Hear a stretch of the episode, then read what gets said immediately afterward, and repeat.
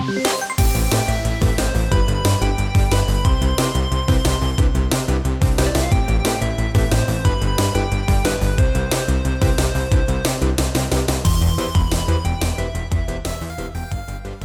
my name is Declan Deneen. Welcome to Checkpoints. This is a show about video games, the people who play them, and the people who make them. Each episode, a guest on the show talks about the games that have shaped their life in one way or another, games that have inspired them, games that have forged connections, and games that have soothed wounds.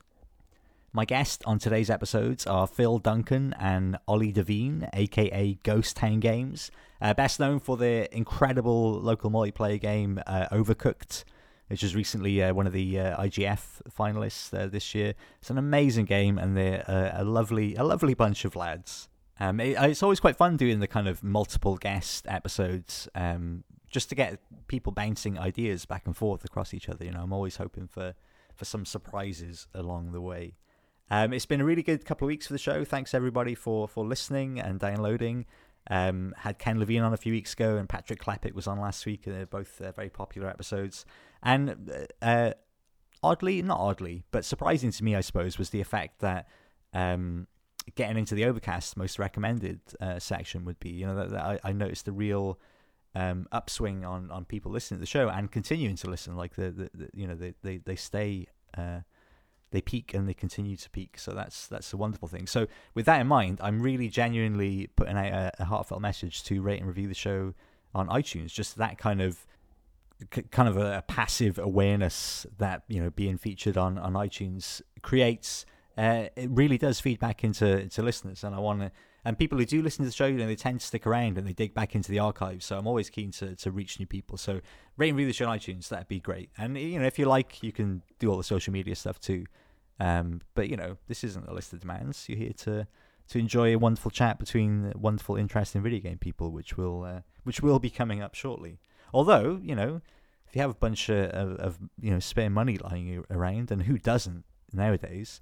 Uh, there's a there's a Patreon, which is patreon.com forward slash checkpoints. Um, all donations, if you have the money and the inclination, very gratefully received, and just go back into making the show as as good as it possibly can be. Um, I, I would mentioned I can't remember if it was last week, week before how this kind of intro stuff became quite rote, um, and I'm just reeling off the same things. So uh, why break habit of a lifetime? If you'd like to get in touch with the show, you can email it's checkpointspodcast at gmail.com or it's at checkpoint show on Twitter or it's checkpoints podcast on Facebook. It's very important to have consistent branding. Okay, I will be back next week with a new episode and a new guest, but for now, let's get on with the show.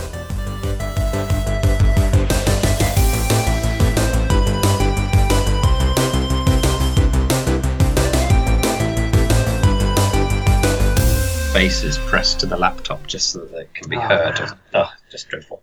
Yeah, even short distances. You both actually sound fine. Um, just to sort of for the differentiation purposes, actually, no. Let's do let's do a formal introduction, and then that'll solve that whole thing. So, Phil and Ollie, welcome to Checkpoints. Thanks so much for, for coming on. If you don't mind, would you both introduce yourselves? All right, then. Uh, I, I am Phil Duncan. I am the uh, designer and artist on Overcooked and Ghost Town Games. I know. I, I, I, always feel like a bit of a charlatan whenever I say I'm you are doing both this. those things. Yes, I am those things. uh, and I'm Ollie Devine. I am the coder and I guess sound designer, but it really just code. it's a small operation. and so Ghost Town Go Games is is just you two guys, right? Yes, that's right. Yeah. Yep. How exciting! Congratulations on your uh, your IGF nomination, by the way. Thank you very, very much. Yeah, we were. That was a yeah, it was a bit of a shock. Yeah, kind of kind of amazing. Um, it's really cool. When when is that? Uh, it's, two weeks. Uh, yeah, start of start of March, is it? The very end of uh, February. Yeah, it's like yeah, so twenty fifth is because we're going we're going to San Francisco to go and do the awards. Uh, I can't remember it's twenty eighth of February or something like that. I yeah, remember sometime around then, thirtieth maybe. Do you have to? Is it like uh, like like a BAFTA equivalent? Is it very much like a black tie event, or because it's video games, is it just your coolest T-shirt? I think they always try to I'm, get devs to dress up. I'm going to dress up. I know, I know all well. Yeah. Normally, you get sort of a mix of these things where like people are wearing like a tuxedo jacket and then some kind of grotty 1980s video game shirt of some sort underneath. I need to. Yeah, it needs to be classed up. I think it's important to dress up for these things. You've got to try and make it. Maybe because there's absolutely no other time in, in your life as a developer where you wear a shirt. So Or oh, yeah, Why get not? At least not like a tuxedo T-shirt, which is probably yeah, I, I expect to see at least two of those. that's crossing a line. That's crossing a line. So how how are things for you both? What are you uh, what are you both up to now? Like, are you just kind of prepping for that? I guess. Uh, we've got some bits of prep to do for that. We're doing lots of bits and pieces still to do with Overcooked. To be honest, Yeah. we've still got lots of new content that's coming out that we're we're furiously working away at. Yeah, quite Yeah. working on secret things. Yeah. Um, but um, yeah, and then and then whatever we we're looking at for, for potential future games as well a little bit. Yeah, That's interesting because, like, uh, like I've I've spoken to devs before, and I've asked them kind of one of the things I was curious about in the start is you know if you're thinking about making a game, if you're a small studio, like at what point, like you know you'll probably try a bunch of different ideas, but it's kind of at what point do you kind of stop and say actually no, this is the idea that we're going to do, like you know however.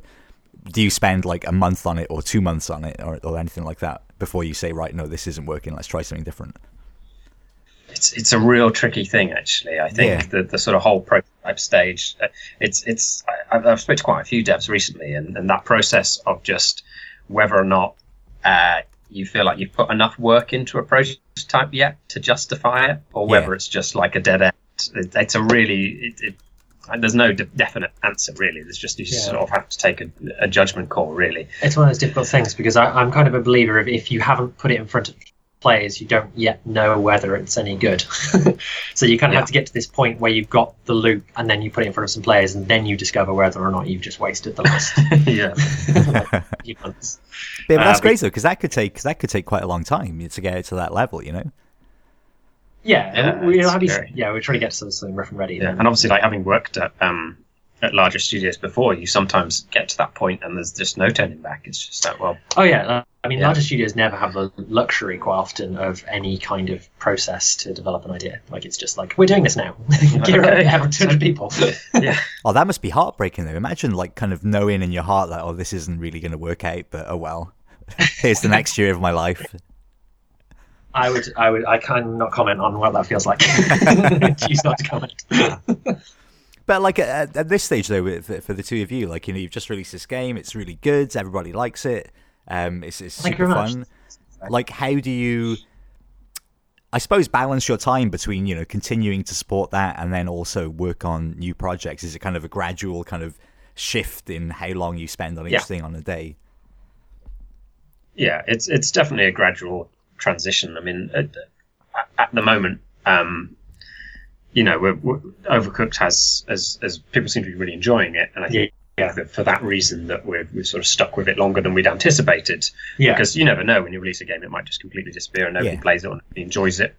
Um, but for the time being, it's just like, well, you know, there's there's lots of content that we would have liked to have included in the original game, and that now we actually have a, a chance to add it. Yeah. I think a lot of it's informed by the community. So we have a lot of people um, contacting us about, oh, you know, we'd really like some more content for this, and like, oh, I've just played the last DLC pack, and I'll play. it. When's the next one? And as long as that continues, it does feel a little bit like, oh well, we've, got this, this this pressure to do that. So it's a difficult balance between because obviously temptation for us is just to be like, yeah, let's just do loads of new things. That'll be really fun. But we do want to like you know support the community we've got. So it's trying to keep those two things in balance. Have you Um, ever had anything like from someone in the community like suggest something? Or so maybe have you ever thought of doing a level like this or introducing a mechanic like this that you've been like, oh my god, why didn't I think of that? That's brilliant. That happens a lot at convention, I think. When Yeah. when we get players players actually sitting down with the game and then they come up with um, It's certainly been one or two. I mean, obviously, like there's there's a lot of times people will come up and suggest things, and we'll be like, yeah, we would really love to do that, but you know, the amount of time it will take, or there's various reasons why we can't. Yeah. yeah. Um, but yeah, there's definitely been suggestions. I'm trying to think of anything specifically, but there's nothing really off the top of my head. It's it's more just that that sort of that feedback you get from watching someone play it. I remember conveyor belts came up a lot at convention before we had conveyor belts in the game. I don't Yeah. know whether or not the idea came from the community or whether it came from us and we just constantly. I think we had it, but it was it was reassuring to know that like Yeah, we're we were on the- constantly saying this is a good thing. This would be great. And I'm like, yeah, okay, cool. See if we can get It's that exciting, yeah, yeah, it it's always takes a while. Yeah, no, it's it's, it's good. Yeah, it's it's. So, I'm quite lucky with that. Well, we're gonna we'll we'll come back to that, but let's uh, for the moment let's let's regress. So um, let's start start with Ollie. Why not? Uh, and Ollie, if you can remember, what was your very first experience of a video game? Okay, yeah. So I've been thinking about this. Um, the there was a game on the BBC microcomputer, which I think I played when I was about three years old. Uh, that had something to do with counting ladybird spots. I remember that as being my first ever game I ever played. So I played games from a really young age. Yeah, yeah. yeah. Was that uh, at home or was that in school? Or oh no, it would have been at home. That was at three. home. Yeah, yeah. I was really, really young, and I, I remember I had this vague memory of that. And my dad had like a Commodore 64 as well. Also, I played games like uh, the Dizzy games and New Zealand Story, and a few of those. Uh, Bubble Bobble uh, games being my first experience with games, I think. And was it was it kind of a, a family thing? So, like you said, it was your dad's computer. So, did everybody play games, or was that just something you dug out of the computer? Yeah, I, it was well. My, my dad actually played a lot of games. I think when I was bef- before he had me, and then I sort of took that time away from him. yeah, it's the classic link. Um, so yeah, they started to becoming becoming my consoles and not his consoles. Uh, I remember he was also the one who introduced me to programming originally. Um, he wasn't uh, a programmer by trade himself, but I remember distinctly remember programming how to draw a brick wall with him when I must have been like four or something uh, on a Commodore 64, and that's my first like experience of programming. Because obviously the Commodore 64, you could program it as well as play the games. Yeah.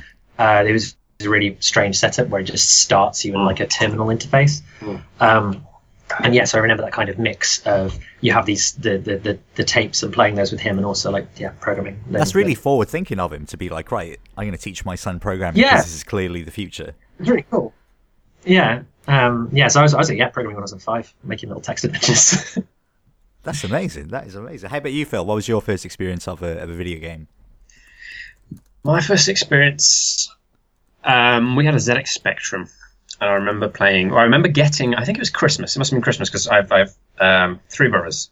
Um, this was before the youngest was born, so there was there was three of us, and we each got a, a, a Spectrum game, and it came in a little case. And I remember thinking, "Oh, this is great! I've, I've got a book for Christmas." and then obviously because they used to come in the little sort of book shaped things and opening up and be like, it's not a book, it's a tape. And then my parents having to explain to me, no, this is this is a game. This is a, this is something that you can play. It was a game called um, Snapple Hopper, which is sort of similar to what, what, what Ollie was describing. It was some sort of uh, educational game that I think involved pairing up different items. I did I did look it up just recently just to see uh, if it was as great as I remember it being, and it's, it's certainly. Uh, yeah, it's aged. Yeah, yeah. Um, but yeah, we had a similar sort of setup in that uh, any games that I sort of experienced at that age was with my brothers, you know, and it would be, you know, taking it in turns to have a go on, on various games. Uh, yeah, that's that's sort of my my earliest. And were you like? I'm I'm assuming you didn't know each other like from a young age. Like, are you both in similar sort of areas of the country though? Yeah, so uh, well, we weren't then. We, we met when we both worked together uh, at Frontier Developments, which is based in Cambridge in the UK. But just when uh, you were kids, like where, where, where, were you experiencing this sort of Spectrum well, games? Where were you brought up essentially? That, that for me, so I sort of moved around a lot, but that for me was when I was living in down south. That was in Newbury in Berkshire. Okay. So I lived there like pre primary school. And what about you? And then moved up north after. Down south. Oh, um, I'm from Telford. Uh, I've always lived there. Little little village called Coalbrookdale in Telford. Um, famous for the first ever iron bridge. That was the their, their claim to fame. I played a gig there once place. in uh, Telford's. Is oh, really? it Telford's Warehouse? Is that is that? Do they do gigs there? Telford Warehouse. Maybe okay. I'm imagining. Is that near Chester? Uh, it's ish. I mean, it's it's not in Chestershire. It's in Shropshire. It's, okay, it's maybe I didn't. Far away. Maybe I didn't play a gig. Yeah. I played a gig somewhere called Telford's Warehouse. Oh, and I was okay. excited because it was near Chester, and that was where Hollyoaks was set, so that was very exciting. Okay. None of the cast were there, unfortunately. Um, it's filmed in like Liverpool or something, right? Yeah, yeah, no, I think it's like a fictional place, but Chester's just outside Liverpool, I'm sure. This is a wild digression. I apologise. this is when the Skype just cuts no, off now, and that's I it. Mean, that's all from, I've got. From what Ollie's told me, there's there's not a lot of fun things happening at Telford, so I can't imagine. Were the gigs? Wouldn't they, be, gigs? they did. They have like a little weird venue where there's no like stage The stage entrance is through the crowd, and like yeah, it's tiny, tiny little places. It's quite a, yeah, it's quite middle of the well edge of nowhere kind of place. I think is the Well, that's the perfect place to foster a love of video games because you, know, yes. you can explore endless worlds from the comfort of your bedroom. Yeah. that is true. That is one of the appeal of video games is the, the escapism aspect of it. So, like for for you then, um, Amali, was that like from this sort of very early experience of games? Was that like a constant thing through your life? Like, were you very much kind of seeking them out as you grew up? Yes. No. Yeah. I, I played a lot of video games as a kid, um, and also um, like uh, drawing like level ideas for things. And yeah, I was I was very into Sonic the Hedgehog. Um, Sonic the Hedgehog games was a big thing growing up. Um, my memory of when my little brother was born was me playing Sonic Two. I think I think I was playing the first boss of Sonic Two when I got the news that my little brother was born. and I kind of think so. All the major events in my life are all linked with what game I was playing at the time. I think that is perfect. That, so is, that is the whole setup yeah. of the show. Um, yeah. Did you pause even for that that that grand news? well, I was five years old, so I didn't care at all. It right. was okay. Just not important. Much more important than I defeated Doctor Robotnik. and did you like? Did you start kind of seeking out like a, a wider community, like both in in terms of like you know friends at school, but also like you know the magazines and things like that? I remember reading um, yeah, quite a few of like I remember the console specific magazines. Oh yeah, I remember getting the Sega Nintendo Wars in the magazines. Yeah, I remember. I remember used to get Sonic the Comic magazine as well when it used to run, um, and um, yeah, the, do you remember the discs, like the demo discs for PlayStation? Oh, of course, yeah. The, the, the, the, the like weird games on it, like really small ones. Uh, those are really cool. I really like them. I can't remember much about them. I remember playing a demo for Future Cop LAPD on a disc that came in the magazine at one point. Uh, so yeah, a lot of that. I remember getting those. There was some really like a lot of that early sort of PlayStation cover disc stuff. It was a really, I think, neat way of introducing a lot. There's, I think, there was a lot of weird games that did really well purely because they were on cover discs at the time. Yeah, that people wouldn't necessarily have sought out. You know. Yeah, definitely.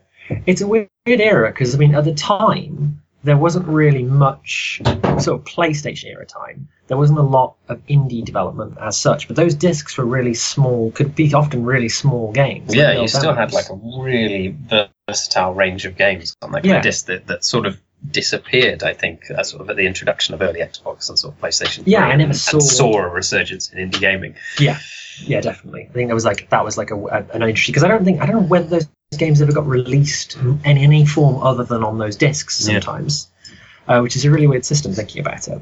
But it's interesting though. Like I, I was talking to who was I talking to about this? Um, uh, Raigan and Mare, you know, they're from Metanet. They made like the the N games, um, and we right, were talking yeah, yeah. about this sort of period as well. And it kind of occurred to us that very early kind of PlayStation games, even stuff like Wipeout, you know, if if if somebody were to make that now, that that would essentially be considered an indie game, you know, with the same kind of flat oh, yeah. polygonal kind of design and stuff. I mean, even even Overcooked, Overcooked is is like from a kind of polished game uh, kind of level. That that would be like a, a disc release on a PlayStation One, like no question. Mm, mm. Yeah, I think it's you know you could see it falling into that. I remember playing games like um, you know Bomberman games and Anacorna over smash court tennis, oh, this kind yeah. of thing. you know? Do you remember when the tennis ball exploded? I can't remember what that was. Was it was on PlayStation? It was like a thing. There was like a time attack game, and then you had to not have the tennis ball in your court. Before, sorry, sounds familiar. That sounds amazing. I mean, from your your descriptions of your your video gaming youth, so you you both do seem to fall on opposite sides of the the '90s console wars. Am, am I picturing that right? Are you more Nintendo Phil and um, you're more Sega Ollie? Oh yeah, well I was definitely. No, Sega. I was more Sega as well. Oh, okay in saying that. I had I had sort of friends that had Nintendo, and I used to draw a lot of Sonic. I, I used to love the the back of the, the old Sega magazines you used to get where people would send in really violent pictures of like Sonic doing unspeakable things to Mario. And that was, I just loved the idea of someone getting so sort of head up yeah, they would put pen to paper and they would send Console it to a magazine and be like, we're yeah. going to. I, I was one of those people. I, I, I drew those pictures. Yeah. I sent at least three wow. different they Mario all... versus Sonic photos into Mean Machines, I think. None of them got printed. Oh, it's probably more to do with the quality than the, the kind of disturbing them? content. No. I would love to find them though. Like that'd be yeah. amazing. I think Sonic was just a really fun like weirdly I've got loads of old like school textbooks I just dug out in my mum's attic, and they're covered in in drawings of Sonic. I think it was just a really Yeah. fun thing to draw, like all the Yeah, links of his eyes and stuff. It was just exciting. It It's a satisfying shape. It's more satisfying Yeah. than Mario is essentially just a person. So it's Yeah, like absolutely. all the weird things going on. Uh, I'm, I'm definitely, Definitely. I'm Yeah. definitely a Sonic rather than a Mario person. yeah, I mean, uh, I- it's probably sacrilegious just to say, but like looking back, I do think Mario was a much better game. I just didn't have access to the console at the time. We just yeah, we had a Mega Drive, and It's a that was debate. that. Yeah, it's a debate. how about you, Phil? Like, how did you like? What was your kind of relationship growing up with games? Like, were you kind of seeking them out, or was it still just you and your brothers kind of together? Um, definitely seeking them out. I mean, we, you know, a lot of. I, I remember, you know, getting tapes and things from Woolworths and just trying out any new little games that we could get in any bargain bins. Um, and yeah, just buying up every single like Mega Drive game we could get our hands on. Really, I, I definitely like my, my fondest memories from that are definitely the games that I would play with my brothers together. So we'd play, you know, Streets of Rage or Golden Axe and even even Sonic Two to a lesser extent because obviously playing as Tails is not really oh yeah, so it doesn't quite work. quite It's such a lie. Although it was the best thing about the two-player Sonic Two was the the bonus levels. Like those are really good. Like they they Yeah, felt like yeah. proper two-player. The other ones, it was just it was it was Yeah. Sonic and the other one if they could catch up, basically. Yeah, That it was, was really it. strange that design because I was playing it through again recently because I play this game way too much, and it's weird that Tails like drops out towards the end. Like At you've got end you've got the a two-player game, a game that is essentially selling itself on being a two-player game, and then at the Sky Chase level, he suddenly becomes an uncontrollable character, and then he's gone. That's a really w- weird design choice. Also, Like, I, I remember the frustration at the fact that if Sonic wasn't on the ground, then Tails couldn't land either. So one Oh. player controlled the other by just sort of jumping, ah, nice. stopping them from Oh, yeah, no, landing. I remember my brothers doing that. Yeah. But Tails Oh, was really useful with like one boss, which, Yeah. which was really hard, like on the end of the Metropolis zone, because Tails can't die, so he can like take out Yes. the orbs around him, and then you can use Sonic to, Yeah, to do the final hit. Um, but yeah, I most of the remember time it, it was like a, a kind of a schoolyard feat was to play with both characters simultaneously for for, for exactly that reason, just to be like, essentially cannon fodder with the one controller and then actually control the game with the other. Yeah, yeah. And Tails is horrendously annoying if you're playing single player because he just gets you injured all the time. Oh, yes, He just attacks an enemy just before you do, and then you And fall then you through. go through. Yeah, yeah. Because they get rid of the, the collision. Man, we're really bashing on Tails in this No, episode. well, yeah, sorry, Tails. Poor Tails. Never gets his chance to shine. um, Phil, you, you didn't mention you. Uh, Ollie was saying that he got into programming like super young. Like, when did that sort of come along for you? Uh, so I've been drawing since like as early as I can remember. Really, Bev, uh, um, me and my uh, one of my older brothers uh, just yeah used to just draw constantly, and it probably started with things like drawing Sonic, to be honest. Um, but just right the way through, you know, primary school and high school, that was just like my my most intense hobby would be drawing, and a lot of the time it was you know drawing characters from games or coming up with new characters for new games or drawing maps and and I guess that sort of evolved later on into doing things in 3D and building Quake levels and the like. Um, Yeah, I meant sorry, I mentioned coding, but you're, you're not the coder, obviously. But um, oh, yeah, no, I've done no coding up to that point. I- I In fact, think- I, I tried think- to. I do too, but somehow. I, I think the, the, the kind of the the broader point I was I was thinking of was like at what point did you kind of think, oh, this is I could I could make games. That's a thing that I could do. Um, I think I don't know really when that when I, I, that wasn't a really decision so much as like when I was looking for work, it was more that, that that's absolutely what I want, want to do. I don't remember there being a point where I was like. you definitely drew levels. You were telling me about drawing levels. yeah, I made levels. I'm trying to think if there was a transitionary point where I was like, this is what I want to. Like a this is I want job to now. do. Yeah, I, I guess like when I realized I could do it, Yeah. that makes sense. It's like, oh, this is actually a job. You can actually do this. It, it did take a some weird- while. I don't know, inaccessible thing. It yeah, like because of the age we both were, I Yeah. guess. Is it, it wasn't immediately obvious. It's not like you went to school and people said, "Oh yeah, yeah, when you grow up you could design and make games." It didn't feel like a real career. No, it was like, well, you Um, can we can teach you how to do mail merge if you think that'll help. Yeah, Just just like- user lessons at school consisting entirely of how to use Word and Excel. Yeah. and there was no real acknowledgement that these things were skills. Like programming, anyway, was a skill that you Yeah. would need. I don't think Um, it was until I was at like sort of just before university and sort of ba- making like flash games and things. It was like, oh, okay, this is this is how games are made. This is can you do it. It's a Yeah. real thing. What sort of And flash games yeah. were you making? oh, just little sort of like Pac-Man clones and things. It was it was all just following tutorials and sort of picking up. It was anything basically for me. It was just anything where I could add lots of graphics to it. Hmm. That was that was my starting point. What about something like Quake? Though you mentioned like editing Quake levels and stuff. Like, w- would that be from an artistic sort of standpoint? I mean, you wouldn't necessarily be thinking that at the time, but would you do like makeovers, or would you just try and make interesting designed levels? I suppose. It was a bit of a both, really. I'd, I'd always tried to have just little narrative things. I do remember like really, really primitively building like a banquet table using the Quake engine and building really crude like goblets and plates and Mhm. stuff and just sort of building it out. So it wasn't just all, you know, it wasn't just complete level design. There was definitely aspects of, of art involved then. And what what sort of Yeah. games from around that period do you think really would have kind of inspired you? I suppose, like, be, be you know, obviously th- there's a constant source of inspiration because that's the, the things that you're exposed to. But like, was there a specific game or or experience that made you think, oh man, this there's something about the art here. Like, I want to do something like this, or I want to work in this field.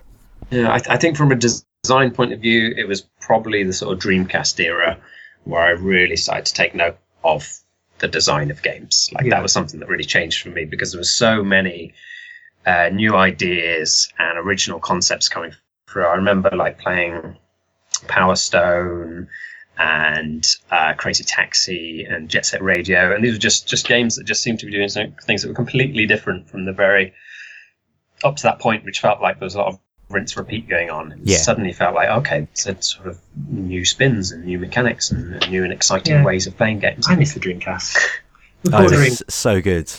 yeah, it had some really Yeah. good stuff on it. it's a real shame. Weirdly, Yeah, this yeah, came up just rem- again, and I can't remember who I was speaking to about it about, but they were telling me that one of the reasons why there was this kind of amazing proliferation of like just such a broadening of the scope of you know what a game is around the Dreamcast was because Sega were basically like uh, reeling off the the failure of the Saturn. They were like, right, all of our development teams, you can just do whatever you want. Like, there's no constraints, just or just complete, you know, Yeah.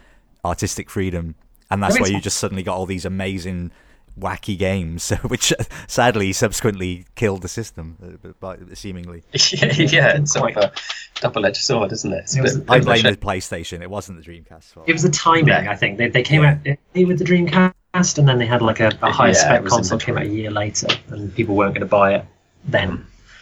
Um, so it's a shame. Yeah, so so many so many great games. I Ecco the Dolphin. I love the Ecco the Dolphin Dolphin. Dreamcast game. It was like a real Rocket. feeling of being a dolphin. oh, ChuChu which is Rocket, really strange. so good. and and I think it's just quite simple little mechanics, really, but just because they were so unique, that that what, what made it really stand out to me, and that's Mm. definitely something that I feel myself now with the work that we do is is just trying to think of the sort of the unique spin, or yeah, something that's that's that's not just you know taking a game and reskinning it. There's, Yeah. To try and think of a new angle. you Yeah, can definitely feel the kind of ChuChu Rocket, especially, is something I always kind of think of with Overcooked because it is not because the game is necessarily that similar, but it has that same kind of level of it's relatively simple to play. It's very simple sort of mechanics, but it, it can escalate and get out of control so quickly. And just one wrong button here Yeah. or there, and suddenly the whole thing is chaos and it becomes a panic. And it's just that kind of feeling is, is so exciting. It's so rare. In, Yeah, in I think games. It's it's that same sort of very very simple input, but can lead to really sort of intricate problems. Absolutely. It's How about you. Ollie? Like, wh- when did you sort of start thinking about games as something that you could kind of pursue as a career? And like, were there any specific games that really inspired you?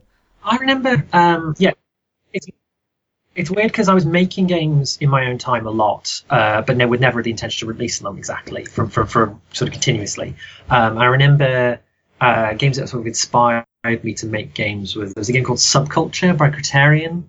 Uh, that was on PC, like I can't remember when it came out, a long time ago. Um, but it was um, you were playing as this tiny little submarine in these like rock pools, and you had to like collect like two pence pieces that were like bigger than your ship and take them to refineries and things. And that really inspired me to make. Um, I was making a lot of uh, sort of RPG like spaceship type game things. I think a lot of coders gravitate towards RPG spaceship games. They're just very fun to program. Um, and so I was doing a lot of that. And I never really thought of it as a career until I actually met a Lionhead recruiter at like a freshers fair at the, at the university uh, here in Cambridge. And they were like, "Oh no, we totally," because I was a mathematician at the time, and I thought, "Oh, I've, I've taken the wrong degree. It's going to be, I'm never going to be able to be a a proper programmer and do the proper thing. And they were like, no, no, we, t- we take mathematicians all the time. And then I was just like, right. And I just, I dropped the master's. So I'd done the degree and I was on the master's course and I dropped it in two days. Um, and I just sort of sent CVs everywhere and was like, right, I want to make games. No, I can do this now. I didn't realize I could. Uh, and ended up working at, at Frontier because of a game called uh, LostWinds that they made. I was really, in, I, I, was really interested in it because it's like a, this sort of small, quite creative game they released on the the Wii download store, the Nintendo yeah, Wii. Yeah, that was a great uh, game. Phil, Phil, actually worked on that. So, so I worked on the sequel. Yeah. Yeah. Um, and I uh, I joined kind of Frontier because of that, and I was just like, right, cool, let's let's make some some, hmm. some games. Uh, and then having joined, I, I, learned a lot more about the actual because there's a real difference between learning how to make games in your own time and then yeah. learning within a studio the, the processes of doing it, and that was really interesting. And then, you know, when we want to do our own thing. I'm, I'm, I'm, curious about the. I'm always interested in like the the university experience because it is like in, in most people's lives is a kind of a chance to kind of uh, reinvent yourself, right? You take a new persona to, to university. It's like this is who I'm going to be now. so for, for for both of you, like, was it? Did you sort of take all your games with you and kind of seek out other people to play games, or were you like, actually, no, I'm going to try and be try and be cool now and not take my games with me. No, I was not at all cool at university. Were you cool at university? Oh God, no! I was, I was a mathematician. uh, I remember taking games. yeah, games I, I, I, definitely remember playing lots of games with lots of people at university. That was that was a, a running theme. Um, I remember my third year at university. My brother actually lived in Sheffield because I was I studied uh, product design in, at Sheffield Hallam. Um, he was working at Sumo at the time, and he was around the corner from us. And I'd go and, and hang out with some of the devs from that, and we'd, we'd all play games together. So I see your brother got into games before you did. Yeah, yeah. Oh, how yeah. exciting! Yeah, so he's he he worked uh, for Climax originally up in, in Nottingham when I was just uh, just starting university, and then um, yeah, obviously he worked really close when when I was when I was in third year. So that was that was really exciting because again, it was like getting a an insight into this world and being like, oh, okay, this is this is a possibility. Yeah, I think for a lot of people, it is a, it is absolutely a sense. I mean, I'm sure not now with the the internet and stuff, but certainly you know, 10, 15 years ago, it would have been like if you didn't know somebody, then it would just seem impossible. Like you know, you, you don't think yeah, you don't yeah. know who developers are. They're, they're not like you don't look at them in the same way necessarily as you would like a director or a writer of a film or something. Um, yeah, I also think there's, there's there's no real sort of base of who is involved in making a game. I Absolutely. think from an outside perspective, especially back then, it was just like, well, somebody's presumably creating the sprites. Yeah, and... I've given up describing what I do to people. I can never explain what programming is to someone who's a programmer quite often. I found the best explanation for when people ask like what games design is. I say, when you think of a board game, and you think of the instruction manual where it tells you how to play the game, like the rules of the game, that's kind of games design. Yeah. is, is that's that's how I describe games design to people. Art is fairly obvious. It's just like, well, you know what you're looking at. That's that's art. it's like the thing you're not looking at. yeah. It's there. It's underneath everything. Visuals. yeah. No, it's, it's, it's but yeah, I think the games industry's moved on a, a, huge way for now being open yeah. to people making their own. Unity's been huge for like people just, and now the the new uh, Unreal deal that people have has made it a huge deal for people just making their own stuff and messing with things in yeah. their own time. That's that's going to make a huge, huge difference to the um the diff, the proliferation of new ideas. I think in, in, yeah. the industry, it's going to be really cool. Oh, it's, it's, it's amazing, but it's also terrifying. Yeah. this is like a common thread on the show is that there's there's just so much now. Like I'm I'm worried oh, that yeah. I'm missing like the best game I've never played. It's just I'm not even going to know it exists. You know? Oh, yeah. a constant worry, isn't there? There's just something out there that isn't just getting isn't getting its voice heard, and you just like, oh, horrendous. That you, you might be obsessed with if you ever played it. Other, I think other media um, forms have a better process for finding things. I think it's still really hard to find games um, like harder than it should be to like like find the good games amongst the sea of all of the games. Yeah. Um, so yeah, it's we've got somewhere to go, but um, it's there's, it's exciting. There is so it's much. a it's a problem with filtering. yeah, it's than not really anything. filtering, and it's scary as someone who, who develops games as well because you put your game out there and just hope that people hear about it a little bit. Yeah, 'cause it absolutely. can just be lost. I know a lot of people make games and just kind of it's difficult to, to push through that, that noise. So did did neither of you have like a period then when you were you kind of drifted away from games? I got busy at university, I guess. I didn't. I, I never stopped playing them entirely, but there there was like times when Yeah, yeah. No, there's the, I can picture periods where there, w- there was like big games that came out. Like I, I wasn't there originally when Bioshock and like Assassin's Creed, Oh, the first one of those came out. I, it was actually when I hadn't played games for a while before I played those. This was actually when I joined Frontier. Was a bit like, oh gosh, there's these triple A's I haven't actually had Wow. access to just because I had no money. Yeah. I mean, in fairness, like my understanding of what indie games are there fluctuates based on how new my PC is. Okay. Because the, the indie stuff is quite often on PC, and then you have to like have a PC that can run them. yeah, exactly. Uh, so I'm now at the stage where I need to get a new equipment now because there's there's new games coming out that are really shiny Yeah. and pretty, and I can't I can't. Well, neither of our laptops can actually run overcooked very well at the moment.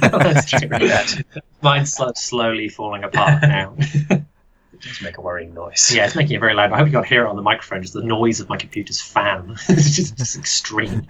Well, that's that's yet another thing to worry about for this this interview going forward. Another thing that could just shut Yeah. down the conversation. Um, just set fire to our office at any point. Um, screaming our end. That's what's happening. So, so both of you ended up. Uh, you both ended up at Frontier, right? Is that where you you first met? Yeah. Yeah. Uh, well, it was uh, well, like two years in, I think. Uh, oh, Until we no. were working on the same project. Or So when was you the you'd been there for a while, but I was working on the same project you when I joined, which was Kinectimals One.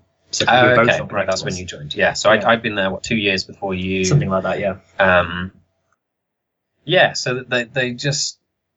I, was- I was trying to trying to list them really because they they do sound really strange. I was thinking when you put them together. so we've done like Connect was like a Connect. petting simulator essentially. Yeah. And then Disneyland game, which was I don't even know what Yeah. to describe that as. it was like coaster design games. There's oh yeah, Zoo there's the, the coaster game on the mobile, and Um, then Zoo Tycoon, Lost and Winds. Obviously, I'd done before. Yeah. Then LostWinds. There was the Uh, coaster, the, the park, uh, yeah, there's the park game they currently make, made, and then the, the their elite game and all that. So it's a weird, weird set of stuff. But Yeah. it us. and also Uh, a some weird little experimental bits in there that never got released. So you always just found yourself from certainly from one year to the next working on something completely different to what you had been working on before. Yeah, which is good training because you now you then are able to make games quickly and efficiently. And Yeah, and it just it gave you sort of experience in different types of games as well, which I think is important, especially for our indie stuff. Um, whereas you know you could join another company and you could work for eight years on the same title of games Yes. and Yeah. really got a very if you're narrow. working for like one of the big AAA houses, you could spend all your time working on the cameras in something like GTA and just being Yeah. the camera or person. like the crowd in a FIFA game or yeah, something all, like that. you- Yeah. all you do is like yeah. It's, so it's, it was useful to have that kind of random collection of, And of it, projects. it must have been weird though to be like. I mean, I'm not sure like where each of you were in terms of seniority, but I'm I'm assuming they would have been at some point kind of here's what we're doing now, work on that, and and not having necessarily any say in that, so to speak. You're, you're just okay. Here's a new challenge. We'll work on this now. Yeah, I, I, we experienced all ends of that. I think yeah, I mean, I, I certainly yeah joined as a graduate, and there was lots of just like this is the project, this is your small part in it, and good luck, and we'll see if it's any good at the end of it. Um, you always had sort of contact with everyone on a project, so you were aware of what bits people were struggling with above you. But and then conversely, yeah, as as you moved up the ranks, you sort of would put more in charge of things, and Yeah. you had a bit more of, of, of control over the direction of the game, I guess. it was depending yeah. because we did we did some very small projects there and some Mm. very large projects there. Yeah. Uh, so those are very different kinds of development that we got to do. And Yeah, and it's not just scale as well. You know, we had some that were like self-published, and some that were, you know, published with with, with Microsoft directly and Yeah. with other publishers. Yeah, so we got to see that side of things as well, and obviously that changes how how you approach a, a game because when you're working directly with a publisher, they they're very much you know in, in charge of the direction of the game in Yeah. some ways. Absolutely. And so, was there a lot? I mean, I'm assuming there there almost certainly has to have been a lot of games kind of around the office and with your your colleagues and stuff. Oh yeah, I mean, Oh, playing them or making them? well, playing playing them. own. Playing Yeah. them. Yeah, Oh yeah. So we always used to meet up at lunchtimes and just play whatever sort of multiplayer games we get our hands on. Really. yeah. I think Overcooked's genesis is really from that experience of being in a small room playing with four people. a We kind of made a game for us to play in that scenario. Yeah. Um, so we there were a whole load of games we were playing. Uh, the, the big one being uh, Wrecked, uh, which Yeah. is uh, so Wrecked was what was it? What was it called before then? Uh, uh, mashed. Smashed was the original. Yeah. So sort of a Was that Mario the racing game? Yeah, like by, Micro Machines type thing. by Supersonic. What about kind of like, um, like at home? Would you, would you still? I mean, that's kind of a natural thing. Everyone plays games. You're in the office, let off some steam and stuff. But like, Yeah. would you still go home and play games, or was it all a bit like I'm a bit sick of games, to be honest? It changes your Yeah. approach to games. Yeah, you certainly have a, a little less time, but um, yeah, I'd, I'd, I'd still play any of the major mean, releases. And yeah, really cool little I- indie games. I- always got home. the anything Single by player more for me. yeah. I, Like when I got back. I think when I got back home, is anything by Bioware. I would I would always uh, binge play anything by Bioware that came out, um, and like all the Bethesda games. Obviously, there's kind of big escapism games. Maybe Hmm. was Yeah. something that became much a thing when I was working in the industry because it was like this. You, know, you go home and you want to unwind, and actually, one of the best ways to unwind is, is with video games because it's one of the things that just does. You just don't think about anything else if you're playing a video game. You're just in that world again. Yeah, absolutely. Um, It's, it's hard to be distracted. You can't use your phone while you're playing a game. Yeah, I mean, you get distracted from a film because you can stop listening to it, whereas a Yeah. game requires you your attention to work, um, which kind of so it's actually quite. I I find it quite a good stress relief. Mm. Um, playing video games at home. So when did you sort of both start thinking about making your own little studio? Like, what prompted that decision?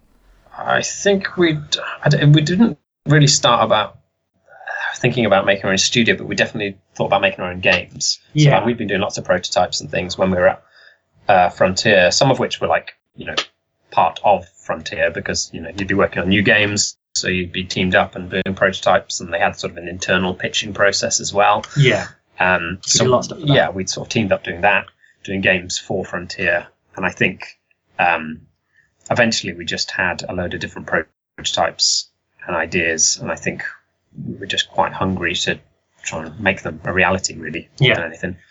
I think it, it's a very different kind of environment to make games in when you're within a large company as opposed to being independent. When you're independent, you can just you, you just have a decision and then you, you go off and do your own thing. Um, and I think we we became more and more involved in the, the ideas that we were doing in our own time and thinking like, okay, we should really um, we should we should just do this. Yeah. Um, sort of. That's definitely the big advantage from a creative point of view, isn't it? Is, is the fact that you know you can have a, a, really quick conversation and you can just go off in a completely different direction. You don't have to organize 200 people. You don't have to say Yeah. to 30 animators, okay, we need you to do this while we're thinking about what else to do. It, you can just make a decision and go, and you can get something wrong, and you can just change tact. And Yeah, I think this is part of the like companies now, really large studios have really large teams that make games, and so there's a lot of inertia behind them in a particular direction. Uh, also, you have like a much higher level of risk. So you see a lot of games coming out now that, that sell a million units and then don't make their money back, and that's just like, well, that's what? that's mad. that shouldn't be possible. That's insane. um, and yeah, I think that the advantage that indies have is that you, you can do what kind of anything to some extent. Like well, you can, you can you don't have to worry about that as much. No. You have to worry about making something that's new and interesting, which is a different problem. Yeah, Um, Yeah, because you don't have to make as massive a return on your investment. Therefore, you can be slightly yeah, uh, absolutely. riskier. and we're very keen to be, be like that sm- that small team that that takes sort of creative risks to some extent with with different ideas. Definitely, definitely. Um, I'm I'm curious as to like you know you- you're part of this larger studio and you know you say they have these internal prototyping sessions and stuff. Is that was there any particular reason that the sort of the two of you in particular kind of gravitated towards each other? Like I'm assuming there could have been any any number of combinations of people in that sort of size of company. I don't know. I think we were just the most proactive. yeah, I think like there's there was lots of people that, that wanted to get involved and and were having conversations about making their own games. But I think I mean, Overcooked Right. does come from a prototype that is made by more than uh, Just two, yeah. just two. There were there were a few others as well, but we kind of became a little unit of making. We had a few. We had a few projects actually. We yeah, before Overcooked. yeah. Then there was a group of us doing prototypes. I mean, more than that. There was a very small group out of 250 odd employees. Yeah, it was like sort of four or five, and then um, that kind of uh, sort of whittled down, I think, a little bit uh, over time. I think we, me and Phil found ourselves agreeing a lot on, on a lot of things as well, which is sort of Yeah. we come from making games with the sort of same kind of design mentality. I think Probably, it's yeah. quite important. I think for a two-person studio. And just the fact that we were willing to take the time after work to work on that kind of thing. I think there's a lot of people Yeah. that just, you know, it's exhausting making games uh, nine to five and then to well, nine to five. You, you wish making games all day and then coming back in the evening and, and trying to make games in your spare time as well. So I think that, that was something that we did. yeah, I think it's Do you- was there any particular reason for that? Like, was it just that you really believed in the concept of the game, or just you really wanted to try and It's sort of branch out? You know what actually the big driver was local co-op. There just wasn't enough a little bit for me.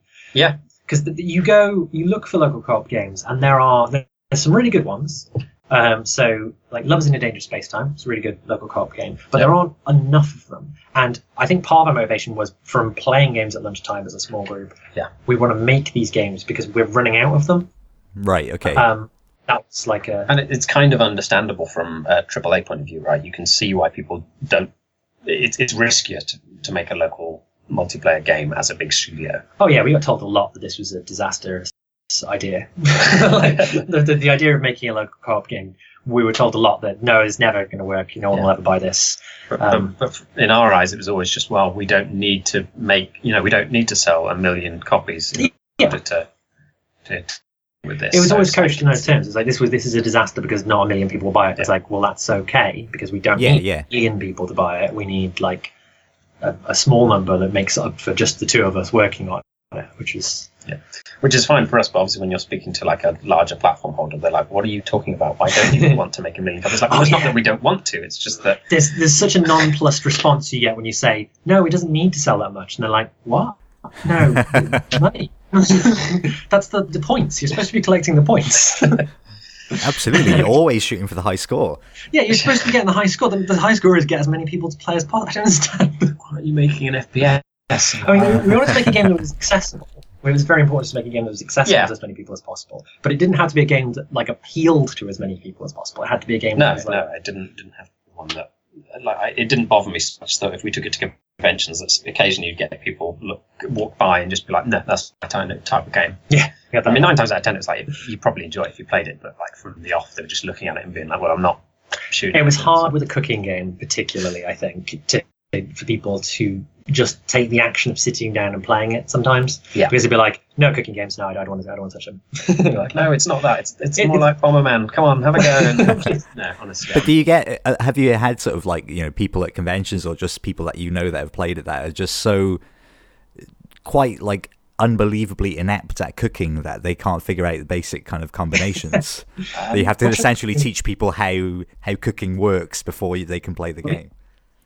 We, we certainly in the early days had people getting things really wrong. We, we didn't have as many restrictions in the game, so you, like to begin with, you could just add as many burgers as you wanted to a pan Yeah. to make this huge thing that didn't match any of the recipes, and you could just serve Yeah. that. So there was a lot of that trying to get people. But most people, actually, I mean, that's that's the great thing about cooking is that most people come to it with like a little bit of prior knowledge. Most people know what's involved in making a burger or making a pizza.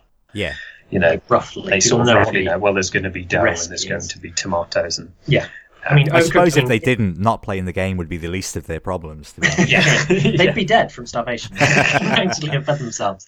Um, but yeah, I think I think when I was never particularly good at cooking, so that, that did inform it a little bit. I was curious if How you either of you had ever worked in a in a kitchen and had that experience. Oh, Phil has. Yeah, yeah. So I, I used to work sort of um, doing waiting on staff, but also doing pot washing and things in a in a kitchen, and that was obviously like a, a, a big part of uh, of the inspiration, I guess, because it's so obviously a cooperative.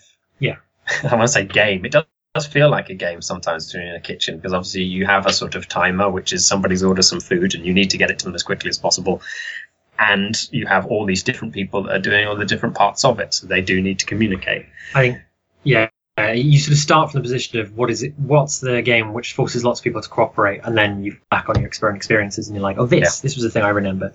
Um, And that that was kind of how Overcooked started. Is like, oh, we want to make a game where everyone has to do something and all depend on each other. What is that? Oh, um, cooking. cooking is the yeah, it's it's the best example I can think of for it. Yeah. especially because like the, the restaurant I was working in, I say it was like where like I can't remember like a Brewers Fayre or like a, a, a um like a Toby Carvery. It was it was the equivalent of that. I Okay, okay, who- okay. who ran it, but like it felt like everyone there wasn't really super qualified to do their job. Myself very much included in that, and so you know the, there was a real feeling of team effort, and and because the the I really hope one I haven't I haven't mentioned the the, the, the company side, so it shouldn't Yeah. matter so much. One But the fact like, that like there was a lot I of just re- qualified. reheating of previously cooked food, shall we say? Oh, really? Uh, that you didn't need a lot of skill, so it was more a timing based game. I haven't got reheating into Overcooked. That would have been an interesting. That's gross. Should have been a thing. That's this DLC waiting to happen. Uh, uh, I distinctly remember taking a, a plate back into the kitchen and saying someone's complained that their food is, is too cold. And the chef, being this big angry chap at the time, just sort of grabbed a dollop of hot gravy, slapped that on the plate, said, There, and take it back out. Sheepishly take this food back. Like, Sorry. yeah. 60 and something at the time. Um, well, I'm gonna we'll we'll come back to sort of the the birth of the studio and stuff, but I'm gonna take a moment to do some re- relatively quick fire questions. Um, so uh, start with Ollie then. Ollie, um, if you had to play a, a game with the devil for your own mortal soul, um, what game are you best at?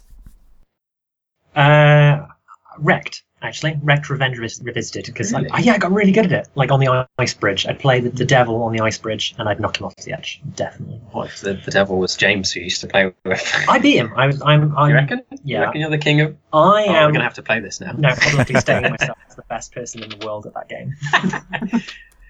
How about you, Phil? Uh, for me, it would. Oh, I'm definitely not the best person in the world. at. The game I'm best at would probably be Tony Hawk's Pro Skater 2. Really? Oh, Yeah, two I very played- specific.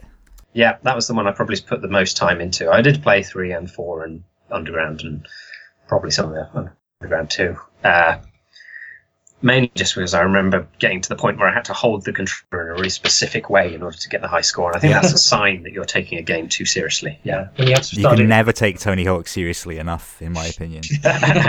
Yeah, it's a game that a lot of people really got very into. I mean, I was never much of a. I, I'd never really played it at all. My girlfriend was like super into Tony Hawk's Pro Skater. Oh, it's so good. I'm I'm always sad that they've never managed to make a good one for so long. The one on the 360 was the Project 8 on the 360 was amazing and is probably the best Tony Hawk's game. But hmm. then they've just not done any. They just went with that mad controller for a bit and then they tried to do the new one and it's just not the same. Uh, yeah, Yeah, no, it's one of skate- skate I did. I played Skate one and two. They didn't quite have the same feel, but uh, It's much more serious skate. No, Yeah. skate. Tony Hawk's is, is pinball, whereas Yeah. skate is far too serious.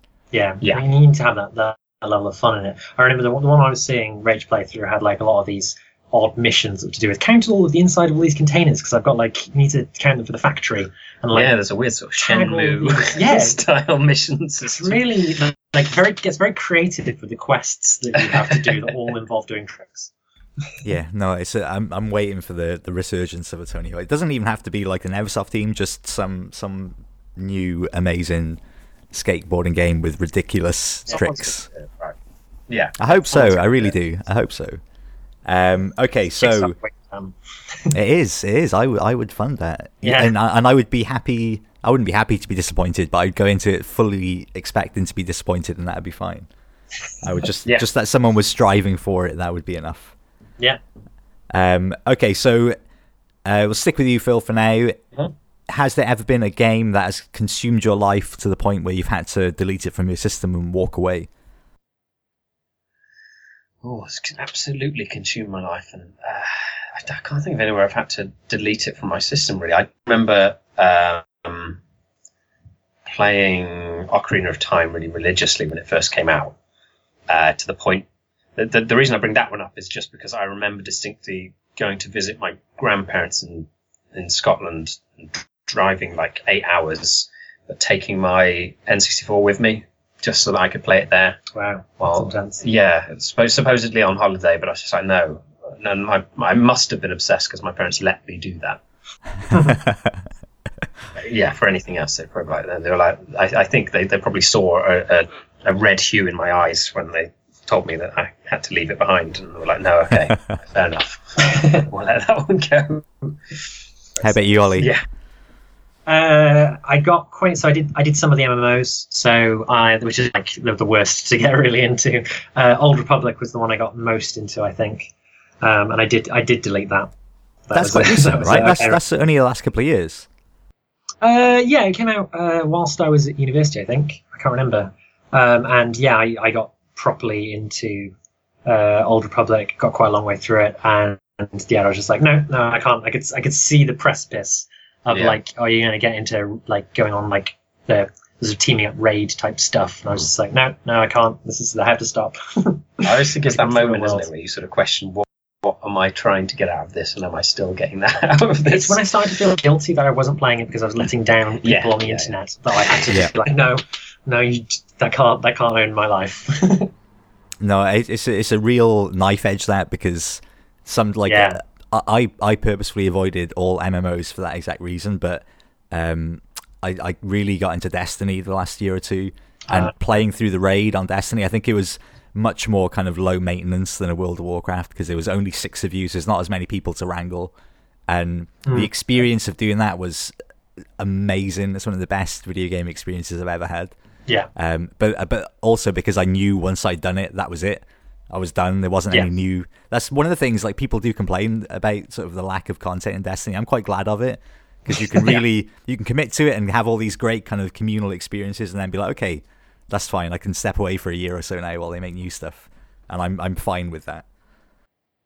Yeah, no, I, I had the same sort of. I, I'm still like uh, really playing um, Overwatch, and that, that is a game where I genuinely feel like okay, I need to cut this off now. I'm playing too much. I need That- to walk away, and then they'll do a new content update, and I'll be like, well, I just I've got to see the new stuff. You know, I've just got to have a little You've look. got at least try and get the skins. Yeah, exactly. But it's, it's just this horrible feeling of like it knew that I was thinking about maybe leaving it, so it suddenly presented this. It's like there wasn't a human involved; it was just some hideous Machine AI. Yeah, knows. it's just like is there new content? Oh, he's, he's flagging. I Come can feel yeah. he's not looking at the target enough now.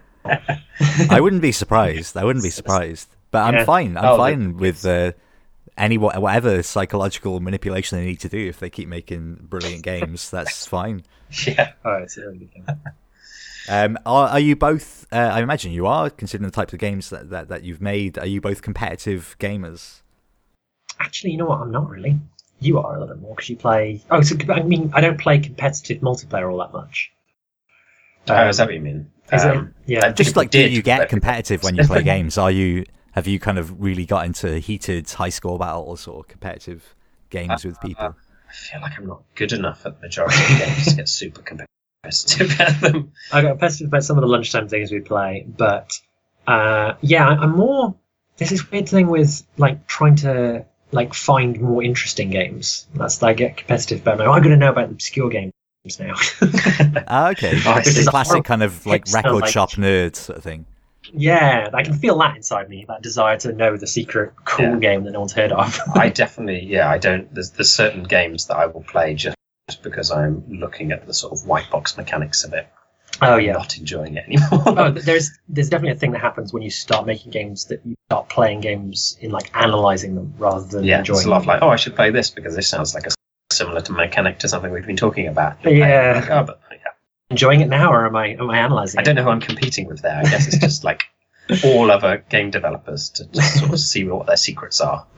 It's weird though. Like, I mean, I've spoken to quite a lot of devs now on the show, and that that doesn't seem to be a thing. The kind of th- there's a lot of people that are competitive, you know, while playing games and stuff, but there doesn't seem to be as much kind of fierce competition between different developers, uh, particularly uh, with indie developers. It seems like a very communal uh, community more than anything.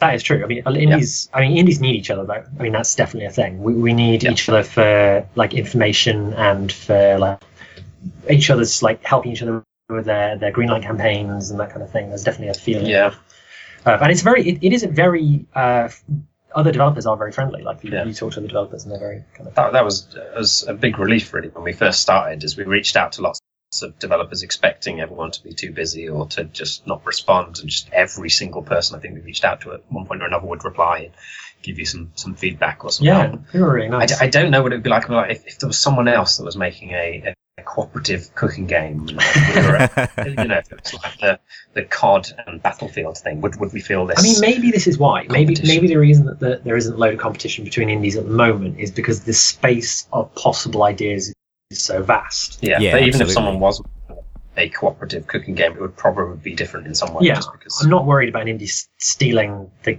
the game idea. Also, because the work involved in making even a small game is so big that Yeah. you, why, why would you, you know, you steal someone else's idea, but still you've got to dedicate two years of your life to making it. It doesn't make it any easier that you've stolen an idea. yeah, yeah, that's true. Um, and then why would you? Why would you spend two years doing that? Absolutely. I don't think I'm- need about that kind And of also, there is a bit of a feeling of it's not really us versus them, but there is a feeling of you understand the pain that is involved in getting a Oh, game yeah. to market, no matter how small, uh, particularly if they're going through like console certification or anything like that. So I, I, I think you just want to make everyone's life as easy as possible because you It's- want people to do the same for you. Exactly like fellow veterans in a war.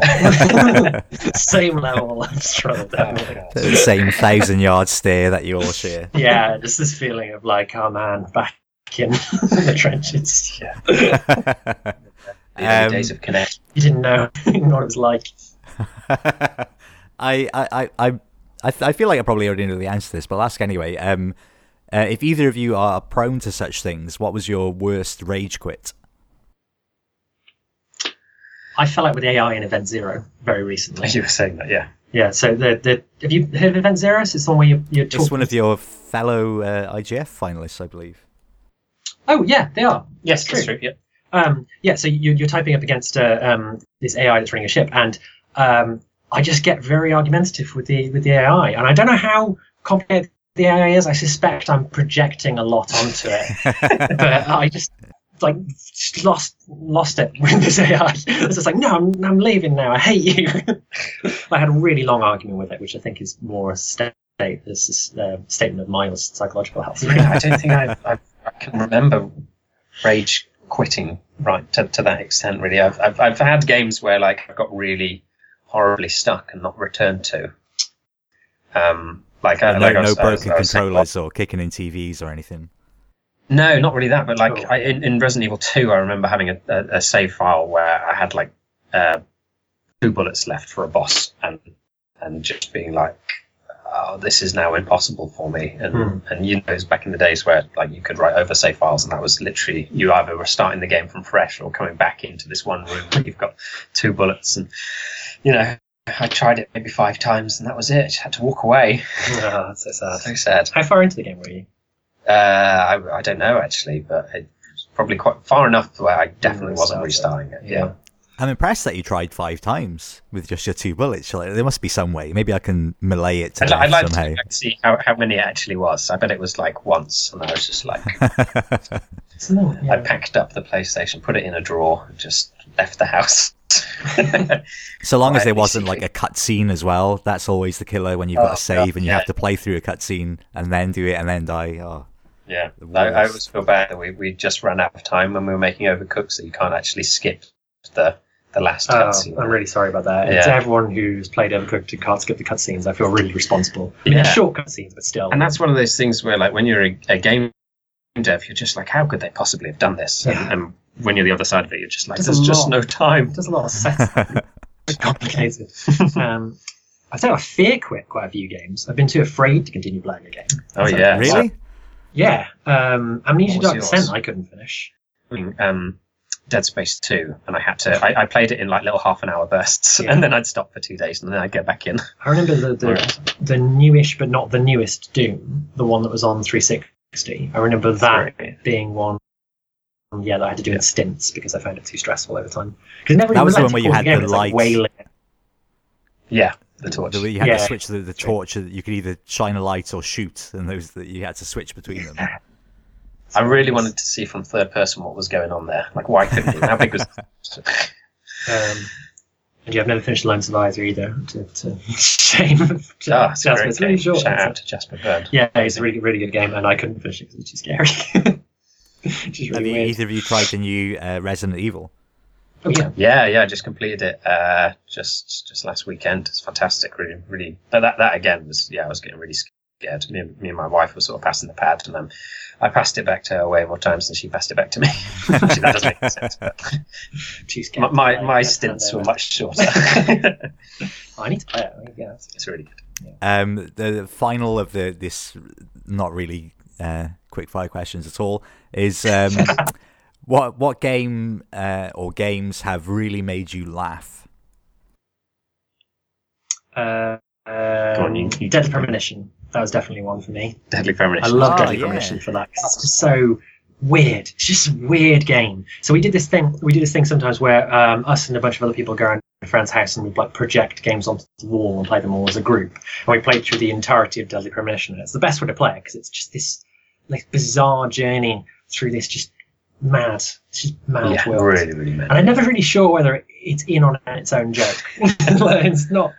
It's not clear, but it's, I really enjoyed it. That was a really, Yeah. really, really fun one. I always hope it's Uh, not. It's always better if it's not. I think. Yeah, yeah. I just Yeah. feel like with, with the more recent games, it always seems like, oh no, he's got a in on it now. I'm not sure. yes, this is- yeah.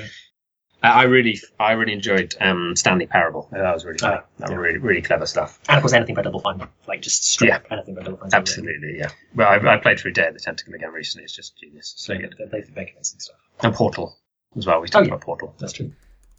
So good. It, it's just it's weird. Like uh, as much as you know, th- those are all brilliant examples. There's really it's just such a rare thing. Like there's the, the list isn't much longer than that. I don't think in terms of like, Yeah. really funny games beyond like ridiculous multiplayer shenanigans, which I like. I'm sure like I've laughed a lot playing over Overcooked. Lots of people laugh a lot playing multiplayer games, but it's a different kind of thing. It's really I def- hard. I definitely remember playing um, Dungeon Siege 3 until like 4 a.m. and just. This is at university, coming out into the corridor of our house where three of us have been playing it, and we all just laughed from delirium, really, more than anything. it's just like it's 4 a.m. We've been playing this straight for about 12 hours. Wow, that's serious. yeah. Um, yeah, I think Hilarious game. You should all play it. I think like timing is hard. Maybe like games. Yeah, yeah, no, totally. Yeah. Like yeah, I don't know. It's it is interesting. There are there are few and far between comedy games in Yeah. existence. I think as writing becomes more of a thing in video games, that's the other thing is that video games, professional writing and video games haven't quite meshed as much yet. No, Um, that, that that will become more of a thing. I hope. Um, I do, I do. yeah. There was actually there was a really good article. I think it was on Gamasutra. It was on uh, Yeah. some video game website yesterday, the day before. Just in, uh, it might have been a Eurogamer actually. Anyway, it was just in praise of the Euphoria engine and the the the Oh, push yeah, button in Grand Theft Yeah, Auto right. 4, which is uh, like I was like of- that kind of slapstick that games are sometimes able to do is just unbeatable. Yeah. And Skate actually Skate it was an amazing example of that. Like I've watched so many ridiculous skate bloopers, which are like real life skate bloopers, which themselves are funny, but with Yeah. like infinity insane physics as well, which is brilliant. yeah, that's true. Actually, just fi- physics glitches. just Well, it's like a real hilarious in their thing. Every, right. every time like a, a Grand Theft Auto comes out or a Bethesda game comes out, just the then the proliferation of people finding glitches of like Yeah. weird things happening, horses climbing best. up walls. Yeah. um, okay, so like you know you're working on on Overcooked and you're in Frontier and stuff. At what point do you decide to kind of leave basically and set up on your own? Because that's that's a hell of a bold decision. Um, yeah, I mean, I don't know what quite the. I think it was just this point where we, we realised that that there is no good point to, to do it. Right, I think, okay. really. Yeah. Um, I think we were We, originally. we thought we were ready. We dove in, yeah, we and were. then there was a definite feeling of, oh god, no, we're definitely not ready. But that that was when speaking to other indie devs was really useful because everyone tells you just like, no, there's never a good time. You, Yeah. you can never feel like like the more time you spend just trying to prepare yourself for it and get everything lined up, yeah. it just it's just you may as well just just jump in. I think in you have some to ways. have the game. You have to know what you're making. the game helps, yeah. Um, but I think the like, I mean, when we were sort of discussing whether to like to do this and to, to properly form up as, a, as an indie studio, I think it was like, well, it's not going to get any easier because there are more and more indies every year, and the the difficulty of getting through that noise gets harder and harder every year. So Yeah. it's never going to there's never going to be a better time than now to try and be an indie Yeah. developer. So if you do see that as a problem, it's not exactly a problem. it's not going away. get. Yeah, yeah. So you've just got to do that and then like try and push through because it, it, at the moment it's it's so crowded and I don't think it's going to get less crowded. I think we're going to Yeah. see, especially with the the new changes to the way uh, Steam's uh, process for getting games onto the store is, is I don't think we're going to see a reduction in the number of games that, that come out and the kind of comp, like the need to, to get through it. Yeah, I think I think the thing that I do find exciting now, with there being so many indies out, is you're just getting way more sort of subgenres of games Yeah, Yeah. coming out, and so many different types of things. And there's, there's lots of people that are like really interested in very specific types of game. And I yeah, think there's, little there's just yeah, there's yes, there are more developers, but then there's more people being drawn into games. We're seeing games get to the point of like maybe like the start of indie music or the start of alternative comedy. The kind of feeling of like yeah, this new that's how it feels, isn't it? this new moment of loads of different weird things coming out Yeah. and changing. Absolutely. It's a and really like- exciting time to be making games and playing them. Hmm. I, I I've used that kind of analogy a lot on, on the show because the the indie music one, but purely because like I used to be in bands and you, you see a lot of the same kind of vibe amongst the community. Uh, It's in the same way, everyone is kind of communal. Everyone wants to help each other do better.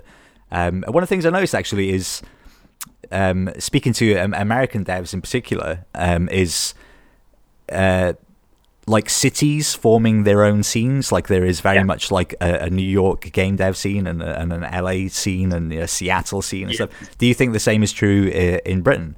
Do you feel like there are kind of? I mean, obviously there are the hubs, but do you think there are like gaming scenes that are kind yeah, of certainly when we go to identifiable? different, I suppose. places in the UK. Like it's a real thing now. I think Yeah. built around the, there's a loading bar in London. They have like quite a few indies that go there and do uh, development together. Uh, that's important. It's just developing together. I think Cambridge has uh, a, a fair number of indie developers now. We, we've been to, to Brighton as well. They, Yeah. they had a fair scene. I know that Oxford has one. I'm, I'm sure there's, Bristol, there's lots. Manchester, I Yeah. think, as well has, as a big old scene. I think we Uh, haven't got the same level of interconnectedness as they have in America. I think that we still need to build up an indie Yeah. scene in our in our cities. Yeah, it's it's kind of tricky. So, so in Cambridge, there is like there's, there's lots of different dotted around because obviously like there's uh, well, two big studios now. So when uh, Guerrilla's closed. Yeah. Um, but there's there's lots of, of developers that have come from those bigger companies. Yeah. And so there, there are regular meetups and things. But yeah, I think the hardest part is just trying to get that communication out there because there's Yeah. lots of not everyone wants to always meet up and develop games Yeah. together and Yeah, yeah, yeah. we're trying trying And it's hard to find spaces as well because I mean, like in Cambridge and London or a lot of the British cities, because the cost of living and space is so high, it's actually quite difficult to find space to co-develop and to to do to do things. So we can't Yeah. find office space because it's so expensive here. It's Yeah. like just can't. Yeah, so that that is a problem. I think that the sort of housing prices do create a problem in Yeah. cities. In, I mean, I, I know, like, because I'm I'm in Glasgow, I'm in Scotland, and I know there's uh, in Dundee especially, which is obviously like a historic sort of video game city, but they're like I know people that, that they work in like a, basically a massive hub. They've kind of converted an old office into just an, an a game That's development hub where ev- there's just Oh, tons of little teams inside it, and it's it's amazing. Yeah, I keep hearing about different places. I know there's like one in, in there's loads in Canada. People just, as you say, they just have a big open office space effectively that lots of people pay a little amount into, and, Yeah. and all, all, I think it's just, it's just a really smart idea because uh, just being able to share that much information so quickly is, is just really important. And also, there's the, the social element, right? Is the Absolutely. These people aren't just stuck in, in their, their rooms and, and going Yeah. quietly mad. because I mean, indies quite often. I mean, we're lucky that we're a two-person team, but there's there's a lot of indies out there that are like one-person do everything studios, Yeah. and those ones like that's going to be quite isolated, like just Yeah. working on your own. So you need that hub of stuff. And it's so important for us getting people to play the game. Oh, I yeah, think that's true as like well. If you're just on your own, there is a, a, a temptation to just sit and, and get sort of tunnel vision on a project and work on it, and then when it's ninety percent finished, then show it to people, and they go. It was "Ah, either a not really strategic error or a smart decision to make a four-player co-op game as a two-person studio. With both forcing us to find players and making it impossible to user test on our own. Because we, yeah, I mean, we, we were developing the entire game actually without having a full set of PlayStation 4 controllers, I believe. Yeah, we had three towards the end. There was a bug that came up that was like involved four controllers, and like, oh, we don't actually. That's embarrassing. Can't do that. yeah. Um, that is amazing. So bit- how, how how how do you both feel now? Like about? I mean, you, you both seem very kind of optimistic, but like, are you as excited about games now than you as you were when you were younger and just starting out and stuff? I'm I more, think so. Yeah, I'm more excited. Yeah. yeah. For me they're just completely different now i think there was there was a tendency to see uh, games as just being uh, slight, uh, the same ideas just slightly differently dressed up when I Yeah. was Yeah, younger, especially for like the Mega Drive day, ga- games always felt like okay it's a platformer but this time you're playing a dog or, or something like that Yeah. whereas now I feel like mechanically I'm seeing so many more interesting and unique mechanics Yeah, we still. Don't know what full extent of what games can do is, which I think is really Yeah. exciting. And obviously, you know, you've got VR coming in, and Yeah, from and the that's few gonna be little huge. experiments I've, Yeah. I've had with it, it's just amazing. I've played a Vive and I'm just I'm blown away by it. I'm Yeah. really looking forward to stuff coming out on that. It's going to be amazing. yeah. I mean, I've I've, I've had very brief kind of uh, time with VR, but it's it's amazing. Like it's I, it, it, it, if, as soon as it's like just about aff- affordable, I think Yeah, that'll be only a big possibility. take off. Yeah, I think Oh, yeah. everyone who tries it like, this is amazing. Not sure I can afford it, or that many people can afford it right now. But as Hmm. soon as they can, then it's just going to go. yeah, it's going to be huge, and it's going to be like that. Might be the really. I mean, the games industry has had a few really big breakout moments where it's absorbed huge amounts of audience from other places. I think when VR becomes affordable, we might see the games industry's audience like hugely expand again to all Yeah. those people who haven't played games for a really long time, being like, "Oh, this VR thing." I think we're going to see a whole proliferation of different Absolutely. genres. Absolutely. Although it's That's weird with that though. Like I've, I've I've not thought about that before, but like you know, with the, the the the PlayStation, right? The PlayStation was this like rebranding of video games essentially, especially in, in, in Britain, where like, oh no, they're cool, Hmm. they're not just for kids, and so you had kind of a generation that maybe kind of had stepped away from games suddenly coming back to it and rediscovering games again. Yeah, Um, whereas now I feel like pretty much everyone plays games. Like certainly young people. Like I don't I don't know if you'll get that same generational shift. I think it'll just be it'll just keep growing because everyone plays games and they'll just continue to. You know. we still don't have the like cultural. I don't feel like we have the like the cultural reach yet of like a film. So when a film comes out, it's all over like people talking about it on talk shows and that kind of stuff. And that doesn't Yeah. happen much with games yet because we still don't quite have that universal appeal. Um, but I because I think we're slowly like building. Yeah, I think there's there's lots of people that play games but don't necessarily play lots of games. Like, I certainly know Yeah. a few people that aren't involved in the games industry in any way, and they sort of play, you know, the next FIFA when it comes out, yeah. or mobile, like just or, I just or, play, yeah, or mobile Yeah. games that too. um, which is a, a yeah a different thing really. But that Yeah. I mean you do see that changing. I mean. Shigeru Miyamoto was on the Tonight Show like a couple of months ago. That's that was quite exciting. Yeah. It's gradually that, getting. It's still a bit of a novelty, but I think it is certainly changing. Well, you saw it. In, I mean, No Man's Sky made that breakout into Absolutely, like, yeah, of New course. Time was covering No Man's Sky, and they were on Steve Colbert or whatever it was. Yeah, yeah, yeah. Um, but yeah, it's like It's a bit of that. I see a couple. I mean, the hardest part is that we don't really have sort of attractive, charismatic actors involved. I think that's easier to, to sort of Oh. trot them out with films. Yeah. I, I think the the back catalogue of this show would beg to differ. I'm afraid there are numerous wonderful charismatic characters, yourselves Charismatic. included. yes. but you can't see our faces. It's very yeah, important. no, we're, can't see our we're, we're hideously uh, It's so deformed. default. Spent all our time indoors. It's terrible. I mean, Don't I didn't want to say it. There is a reason that this is a podcast and not a, not a YouTube show. That was in the photos. Um, well, I, I think that's a, a wonderful, happy, optimistic place to end it. But if there's anything that kind of hasn't come up that you wanted to mention, please do, and and obviously let people know where they can find your stuff online. Uh, is there anything else you want to mention? I mean, I don't know. I mean, I, I still is finding us online. Um, we uh, use Twitter a lot at Overcooked Game, and we obviously are on Steam. We're on the PlayStation 4 store. We're on the Xbox One store with Overcooked. yep. Um, uh, we are We have a Facebook page as well. often at our computers, so if you do want to tweet at us, you can Yeah. reach us. That's true. Um, and yeah, yeah, we have a website www.ghosttowngames.com. That's all of our links to various things. Was that was that okay for you guys? Is that enjoyable? Yeah, yeah. We're just. I feel like we're just waffling on. Yeah, you might have to edit that down a lot.